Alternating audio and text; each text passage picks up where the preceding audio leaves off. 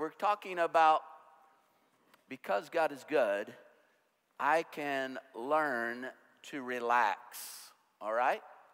Let's see kind of where you are. Let me just ask you no cheating. You don't necessarily have to raise your hands. You can just think inside, but if you want to, along with me, you can, all right? Are you always in a hurry? Yeah. Is your to do list unrealistically long? Do you use days off to catch up on your unfinished work? Has more than one person sitting next to you told you to slow down lately? Do you feel guilty when you relax? Do you have to get sick to get time off or to take time off? Some of you. The fact is to God that rest is as important as work. Some of us think that we can only please God when we're running around doing all this stuff for Him. But did you know that God smiles on you when you sleep? They did a study not too long ago that said that we actually, as Americans, get two hours less sleep than Americans did 50 years ago every single night. Two hours less in a night. And, and so we wonder why we're tired, you know? God smiles on us. I want you to think uh, if you've got little children and you see them sleeping, and moms, you know, you see that little one sleeping, you're smiling because it's the only time they're really good, right? But just doesn't it just make you want to smile when you see them? They're just so restful and, and, and peaceful, and, and, and God smiles on us like that. Now, every once in a while, there's a sermon that I preach that speaks. I, I, this one is really for me, and I hope you get something out of it. But if you just need to take a nap, go ahead and do that, all right? Because this one is for me. If you're going to take a nap and you want to lay your head on the person's shoulder next to you, you can, well, you might ask them first before you do that. But I'll wake you up at the end, all right? But this one is for me because I really need this.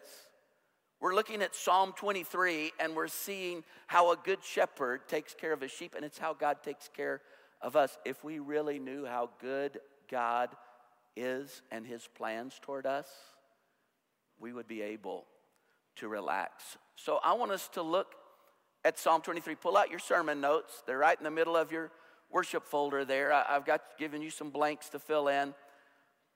The Bible says in Psalm 23, the Lord is my shepherd. So I have everything that I need. Do you believe that? He makes me lie down in green pastures. He leads me beside quiet waters. Would you just circle makes me? Circle makes me. Has God ever had to make you lie down? Has He ever had to make you rest? The truth is, to give God my best requires rest. The difference between being blessed and being stressed, a lot of times, is simply rest. I didn't even realize I was a poet till I got that one down, right? The difference between being stressed and being blessed is often rest. I, I, think of my little granddaughter Zoe with her little curly red, fiery red hair, you know, uh, and and it's got curls everywhere, and and um, it's funny because when she comes to our house and it's time to go to sleep, she's going to spend the night. She just has the hardest time going to sleep. I mean, she'll lay there in bed, and then you know you're that kind of there, laying beside her, waiting for her to fall asleep and um, all of a sudden she'll just lift her arm up or lift her leg up. You know what she's doing? She's trying not to fall asleep. You know, she'll try to figure out, she just tries to do stuff, you know, and, and not being able to rest is a sign of immaturity. Some of us, we think that, oh, yeah, we like to say we're workaholics and this and that, eh, but that's a sign of immaturity. So, let's look at what we're to do. Jesus, many, many times in the scriptures, we see him resting. In fact, seven times in a three and a half year ministry, we see that he would advance and then kind of take a rest, and then he would move and take a rest. He had these rhythms that, that, that he did. And, and so, how do we relax into God's goodness? The Bible is God's prescription book for us. And so, let's look at the issues. And I wrote down the antidotes there for you in your sermon notes to each of these issues, okay? The first issue that I see is misplaced identity. It's basing my worth on my work, basing my worth on my work. We fall into this all the time. We, uh, one of the reasons people can't relax is because they confuse their work with their worth. If I'm successful at work, then I'm valuable. If I do, if I produce, then I'm valuable. If I don't, I'm not. You know, in America today, when we come in and someone says, Who are you? The vast majority of the time you'll say, I am, and it's maybe your career. You know, when people ask me, Who are you? I say, I'm pastor at Community of Faith. But is that who I am? Or is that what I do?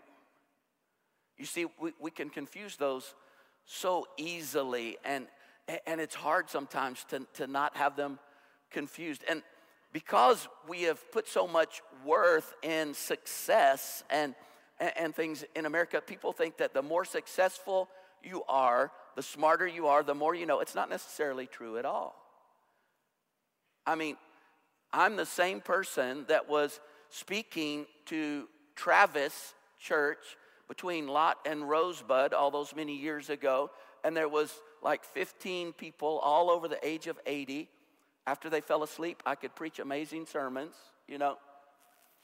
And, um, you know, and I took that church from eight to about four, but I think they died. But it was, but sometimes people, you know, I called the other day. I, I, have been calling the, the first time guests. In fact, it, yesterday in the morning, I called and I was calling the people that had come for the first time because I want to know you guys and, and, and, and get to know you. So I'll say, I'm out in the lobby, come look me up and hanging out out there. But I called one lady yesterday morning and I said, Hi, this is Mark Shook, the pastor at Community of Faith. And she goes, No, you aren't, and hung up. now, if you're here this morning, it's all right. It really was me. I called back, she didn't answer, so I left a message. Said, No, no, it's really me, it's me. But we have this thing, we, we kind of do this celebrity thing, right? I am exactly like you. We're all the same. We are. And, and let's don't do this celebrity syndrome thing at Community of Faith, you know? We have this tendency in the United States to do that. We like to get people up on a little bit of a pedestal, eh, but then we also delight in kind of pulling them off, don't we?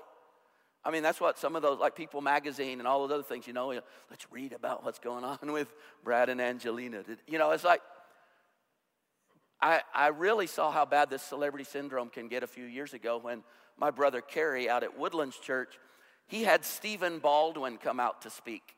Now, Stephen Baldwin, one of the Baldwin brothers, he's an actor.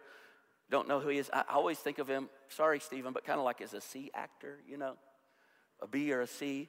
Anyway, he's out there, and afterwards, Kerry's executive pastor, Randy, was going to take him to lunch, so they went to Cheesecake Factory. And right before they walked in, he and Stephen are just talking like normal people, and Stephen goes, Oh, I hate going into these restaurants. And Randy goes, Why? He goes, The women. They just throw themselves at me. And Stephen, uh, and Randy's looking at Stephen Baldwin going like, I think you're delusional, dude. You know, this is the woodlands. And so they go into the Cheesecake Factory and they sit down. And Randy said, it was crazy. The women in the woodlands went nuts. He didn't even know. I mean, they were like jumping in Stephen's lap, taking selfies in the Cheesecake Factory. He said it was like the craziest thing. Stephen Baldwin wasn't lying, you know? And, and it, we get this celebrity thing going, and, and, and it's just, it's crazy. We're all the same. And in God's eyes, we're exactly the same. And it's not about what we do. That doesn't matter to God. It's not about that. And so, what's God's antidote to all of this? Some of you, you're working. I talked to a guy a few years back, and he was just he was so successful, but he couldn't slow down. And he said, My dad, when I was a teenager, he told me, You're a bum and you will always be a bum. Can you imagine? And he said, I, I just played that. And so I'm proving to my dad that I'm somebody. And I said, Well, what does he think? He said, He's been dead 15 years. But he's still playing that tape. And see, some of us were on this treadmill because we're thinking, I got to show that I'm worth something. I got to show that I'm worth something. I got to show that I'm worth something. And God's going, You're worth something. You already are. So the antidote is to remember my value to God. That's the starting point for getting a, a sane schedule. Remember my value, my worth to God. The Heavenly Father created you, and He never creates without purpose. He made you. Now, some of you are going like, you know, no, no. I mean, what happened was, was I was kind of an accident. Mom and dad, you know, they weren't even, they weren't married, and they just, I don't know, kind of a, I don't know what happened, but it was a good movie or something, you know. And let me just tell you something: there are no accidental babies. Now, there are lots of accidental parents, right? But there are no accidental babies because God always, no, He created you. He knew it was 23 chromosomes from your daddy, 23 from your mom. You wondered, why did God give me that guy for a dad? Because He needed those 23 chromosomes to make you you, and He wanted you. He loves you, He created you. Jesus died for you. The Bible seems to indicate if you were the only one in the whole world, He still would have done that for you to open a way to come to God. The Holy Spirit, if you're a believer, if you've stepped into that relationship through what Christ did on the cross for you, lives in you. He lives inside of you. You'll never be more valuable to God than you are right now. You say, Well, Mark, you don't know. I just, I'm a total failure. I am flat on my face. You'll never be more valuable to God than you are right now because your value is not based on what you do. See, some of you thought that God had you on this performance based kind of thing because you grew up in a house like that. He doesn't do that. He's the perfect shepherd, He's the perfect father. He says, I love you, little daughter, right now. I couldn't love you anymore, ever, no matter what you do. I love you. I love you, little son, right now. Do you feel it? Do you know it? Look what the Bible says. God decided to give us life through the word of truth so that we might be the most important of everything God has created. Do you realize you're more important to God than the moon? You're more important to God than the sun? You're more important to God than the whole Milky Way, all put together? You. It makes me think of the Batwa people that we're walking in friendship and business with in Burundi. Those people that have been so discriminated against used to be called the pygmies, the little ones. They, they're dwelling was in the forests of Burundi and Rwanda, and it's the same place where the silverback gorillas live. And people came in with machine guns and machetes and killed the Batwa and chased them out so they could protect the silverback gorillas and put them on this terrible piece of property that we found them on. And I'm just telling you something the Batwa felt like they were worthless. They're not even worth the life of an animal. And when I first met them all those many years ago, and I talked to the chief, he said, I said, What's your name? He said, My name is No Name. My parents said, You're Batwa. You don't need a name. You're never going to amount to anything. You're not going to make a difference in the world. Only two out of 10 of their kids lived to be five years old. And when we met them, and they were on this horrible, dry piece of land, made like $100 a year per family. And then we began, as community of faith, to walk in friendship with them and then walk in business with them. And we've seen things turn around like crazy. And the, with the 10, 12,000 Batwa that we're working with, in the last several years, only one child has died out of all of that, where they used to lose almost all of them. I mean, there's a lot of kids now. In fact, so many so that, that a few years ago we put a, a gal in, in, in charge of helping them kind of know how to slow that down a little bit, you know? But she got pregnant, so it didn't work out. But, but it's kind of this amazing thing that God is doing among them, and we're seeing this. And, and now they've begun with their little businesses, have begun to grow and prosper, and they're hiring the Hutus and the Tutsis, the other tribes around them. I remember when I first met Chief No Name, and he said, God has forgotten us, the world has forgotten us. And I said, I want you to know that God hasn't forgotten you. In fact, the Bible says, look at this verse, He's inscribed you on the palms of His hands. He, he, he looks at His hands and He sees you. What's it talking about? That, that's in Isaiah, but it's a foreshadowing of what's going to happen with Christ, right? As those nails are driven into His hands, it's for you. For the joy set before Him, He endured the cross. What's the joy? It's like a woman in childbirth. The joy is the baby, not the pain. And He saw you.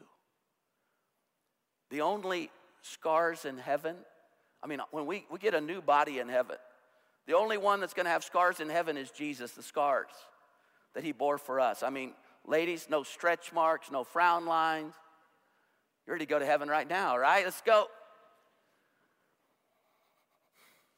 But his scars will still be there because they'll remind us of how much he loves us. And I said, God hasn't forgotten you. And there's a church in Cypress, Texas, that won't forget you either. And I still remember on their land that they have transformed and flowing with wells and all the things the government has given them this land. You've built wells on it. We've also transferred some of them onto this beautiful piece of property that they bought with a loan that you gave them, $350,000 loan. And I thought, $100 a year, a family that'll take 1,500 years, they'll pay us back. They've already paid it back. Five years they paid it back. Can you believe that? And the first little baby born, you know what they named her? Iribuka. It, it means in Kirundi, God remembers. They didn't ever forget what I said. God remembers. He remembers. He remembers. You need to just maybe know that. God remembers you. He knows your name. He hasn't forgotten you. You're valuable to Him. I want you just to close your eyes for a minute right now.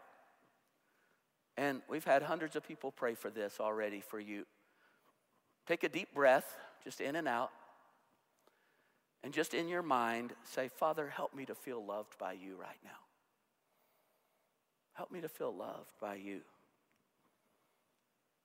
Say, Jesus, help me to feel how valuable I am to you, even in this moment. Say, Spirit of God, help me to know how important I am and feel it, how important I am to you right now. God, would you just humble yourself and just even give us that feeling? I know we don't depend on feelings, but some of us here this morning, we just need to feel it. Would you just let us feel your love for us in this moment? In Jesus' name. Amen. Look back up.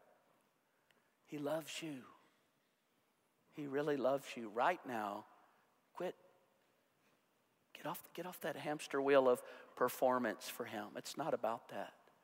He doesn't need you, He just loves you. He doesn't have to have you work for Him, He just loves you. And so, what we get to do is we get to say, God, let me just get to watch you in action and have a front row seat to what you're doing. And it's amazing as He begins to just do it. Let me talk about another problem materialism. Big problem in Cypress, Waller, even Hockley, right? Always wanting more things. Listen to what the Bible says. Do not wear yourself out trying to get rich. Have the wisdom to show some restraint. Your money can be gone in a flash as if it had grown wings and flown away like an eagle. It's been my observation, having counseled thousands of people down through the years that a lot of us spend the first half of our lives sacrificing our health to get wealth. And then it seems like we spend the last half of our lives spending our wealth to try to get our health back. Have you noticed that? And it just seems like this crazy Cypress syndrome. God's antidote enjoy what I already have. Write that down. Enjoy what I already have. Paul says, the Apostle Paul, who wrote much of the New Testament, says, I've learned the secret of being content in any and every situation.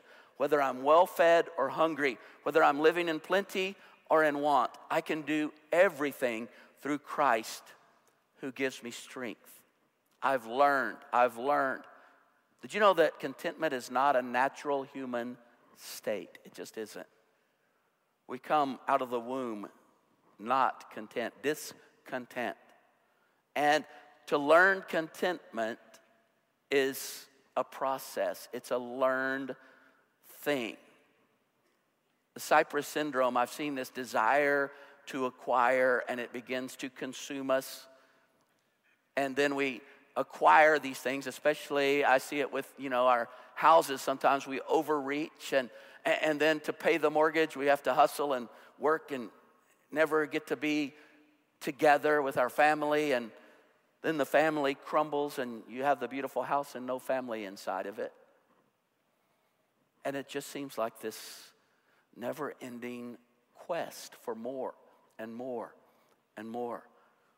The wisest man who ever lived in Ecclesiastes said this a little food eaten in peace is better than having twice as much earned from overwork and chasing the wind. You know, I've had the awesome responsibility, the awesome privilege of being with literally hundreds of people down through the years as they took their last breath. And, and to be there, it's like a, it's a holy moment. But you know, can I just tell you, I've never had anyone laying on their deathbed, getting ready to take their last breath and say, Mark, if you could just go in the other room and bring me my investment portfolio. I would like to look at that one last time. Never had that.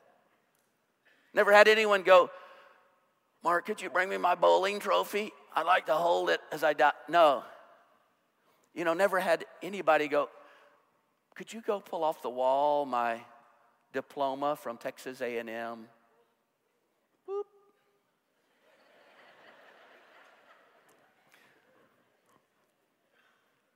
Never had that. Never will. but here's the thing people say, Would you get my kids around me? What about my grandkids? Is everybody here? That's what matters. That's what counts.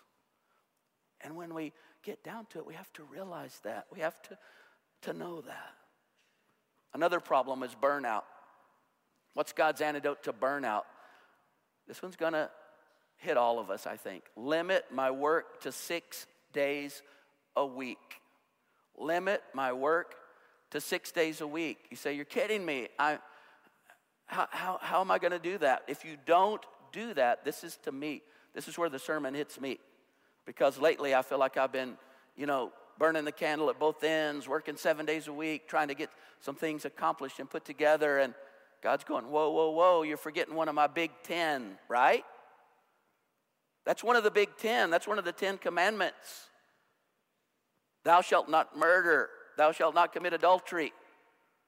And remember the Sabbath day to keep it holy, right? You say, well, I wouldn't murder anyone. I don't, I'm not planning on committing adultery. But how are you doing on the Sabbath part? Sabbath. It, it simply means day of rest. It, it, it's not like an option. Listen to Exodus chapter 20. You have six days in which to do your work, but the seventh day is to be a day of complete rest dedicated to me. They called it the Sabbath, day of rest, literally. Did you know that if you work more than seven days in a row, that some of the studies have shown that your heart begins to beat differently? God already knew that. God already knew that it wasn't good for us. It, back in the, in the day, in the, uh, the French Revolution, 1789, I think it was, they declared no holy days. And so they worked seven days a week, and they had to pull back from that within just a few years because the health of the whole nation plummeted off a cliff. God knows what He's talking about. Now, my Sabbath is not Saturday or Sunday. Um, today may be yours because that's you're, you're, here at church. I would think that maybe this is what you're calling your Sabbath. Mine's Monday because that's the best day that I can. I had a pastor acquaintance friend that um, He took Mondays off, and one lady was upset in the church at him and said, I tried to call you all day Monday and you didn't answer. He goes, Well, Monday's my Sabbath, my day of rest. And she said, Well, the devil doesn't take a day off. was a pretty good point, right? He didn't say, No, you were working. No, he didn't say that. Uh, he said, he said, if I didn't take Mondays off, I'd probably be mean as the devil. So you don't want me to not do that. I don't want to be the devil, right? Here's the thing all of us, we need to take that time. What do you do on the Sabbath? What, what does that mean? Well, one thing, we rest our bodies. Are you going to rest today? Are you already got, and, and maybe rest is recreation, but I'm not talking about some super competitive kind of thing because, you know, some of you, you know, your, your kid playing soccer is not necessarily a Sabbath for you, right? Especially if you get mad at the coach or, or the other coach or the other kids and run out and tackle them on the field or whatever, you know. It, it, it's what is it for you that rejuvenates you? Rest your body. The second thing, you recharge your emotions. Maybe you need to disconnect. Man, that's hard to do, isn't it? To disconnect. You're going, man, you're, you're getting kind of kind of crazy here off the wall, Mark. Now, you know, but sometimes we need to, maybe it's even for just a couple of hours, just disconnect from everything. What about your spirit? Refocus your spirit. That's what worship does. That's why you're here. I was watching some of you during the time while we were singing those prayers out to God, and you just really were refocusing your spirit. It's so important that we do that. You know, just taking a nap is not going to do that for your emotions or your spirit. That's why God says to take some time. You know who this is especially important for? Entrepreneurs or people that own their own companies. If you're here and that's you, it's so hard, isn't it? It's hard for a pastor to take time, the senior pastor especially, or the founding pastor to, to take time and, and, and not think about what's going on. It's the same when you start a company. It's hard not to think about it. I heard about a, a the other day a, about a guy who came home every night. He brought home his briefcase, and at supper with his family, they would eat supper together because he was, but he'd have his briefcase open and he would be eating and working on stuff. And finally, his little girl in elementary said, Daddy, why do you always, what, what do you do? And He said, It's the work that I can't finish during the day. I bring it home at night and I try to finish it up. And she said, Well, my little friend Janie had that trouble at school, so they put her in a slower class. Maybe.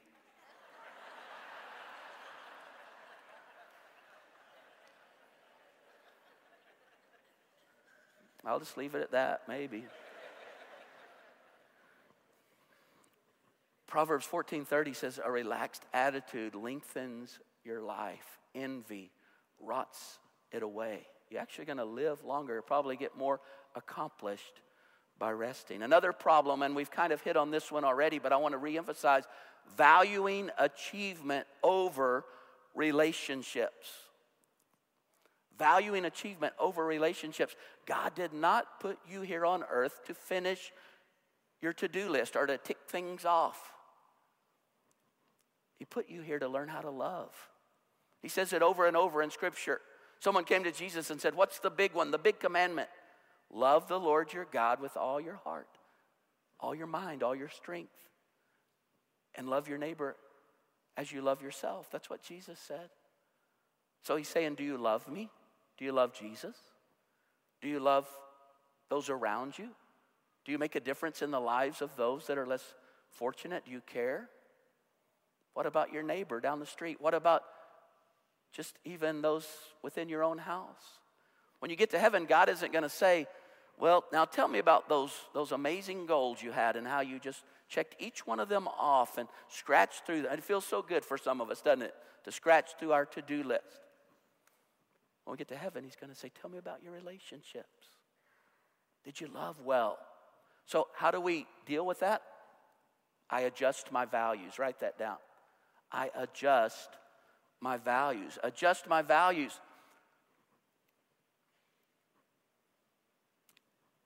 We've got to get God's values. What He values, we need to value. Another is insecurity, a problem. When I'm afraid I won't have enough.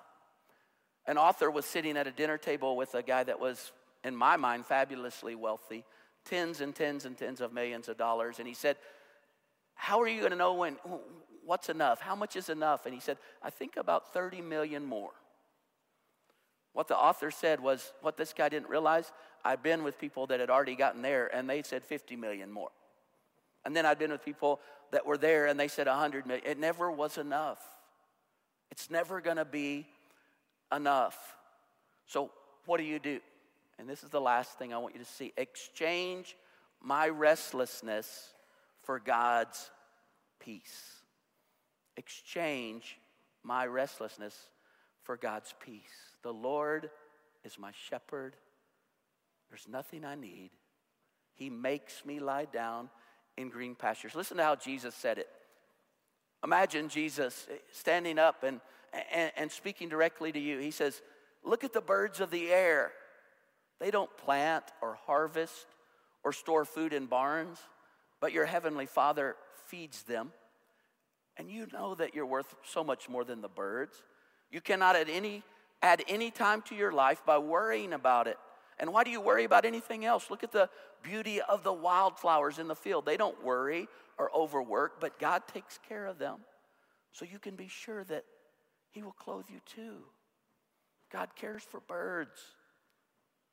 I want to challenge you to start working, planning Sabbath. Okay? You say, well, that seems like a, uh, that doesn't sound right. Working to plans. I, but I want you to work to plan rest and then take it. Okay? Jesus said this Are you tired, worn out, burned out? Come to me. Get away with me and you'll recover your life. I'll show you how to take a real rest. Watch how I do it. Learn the unforced rhythms of grace. I won't lay anything heavy or ill fitting on you. Keep company with me, and you'll learn to live freely and lightly. So remember my value to God. Enjoy what I already have. Limit my work to six days a week. Adjust my values, exchange my restlessness for God's peace. If you look down, it spells relax. I wanted to put you a little thing there so you could remember. Just a little remembrance. Relax. Relax.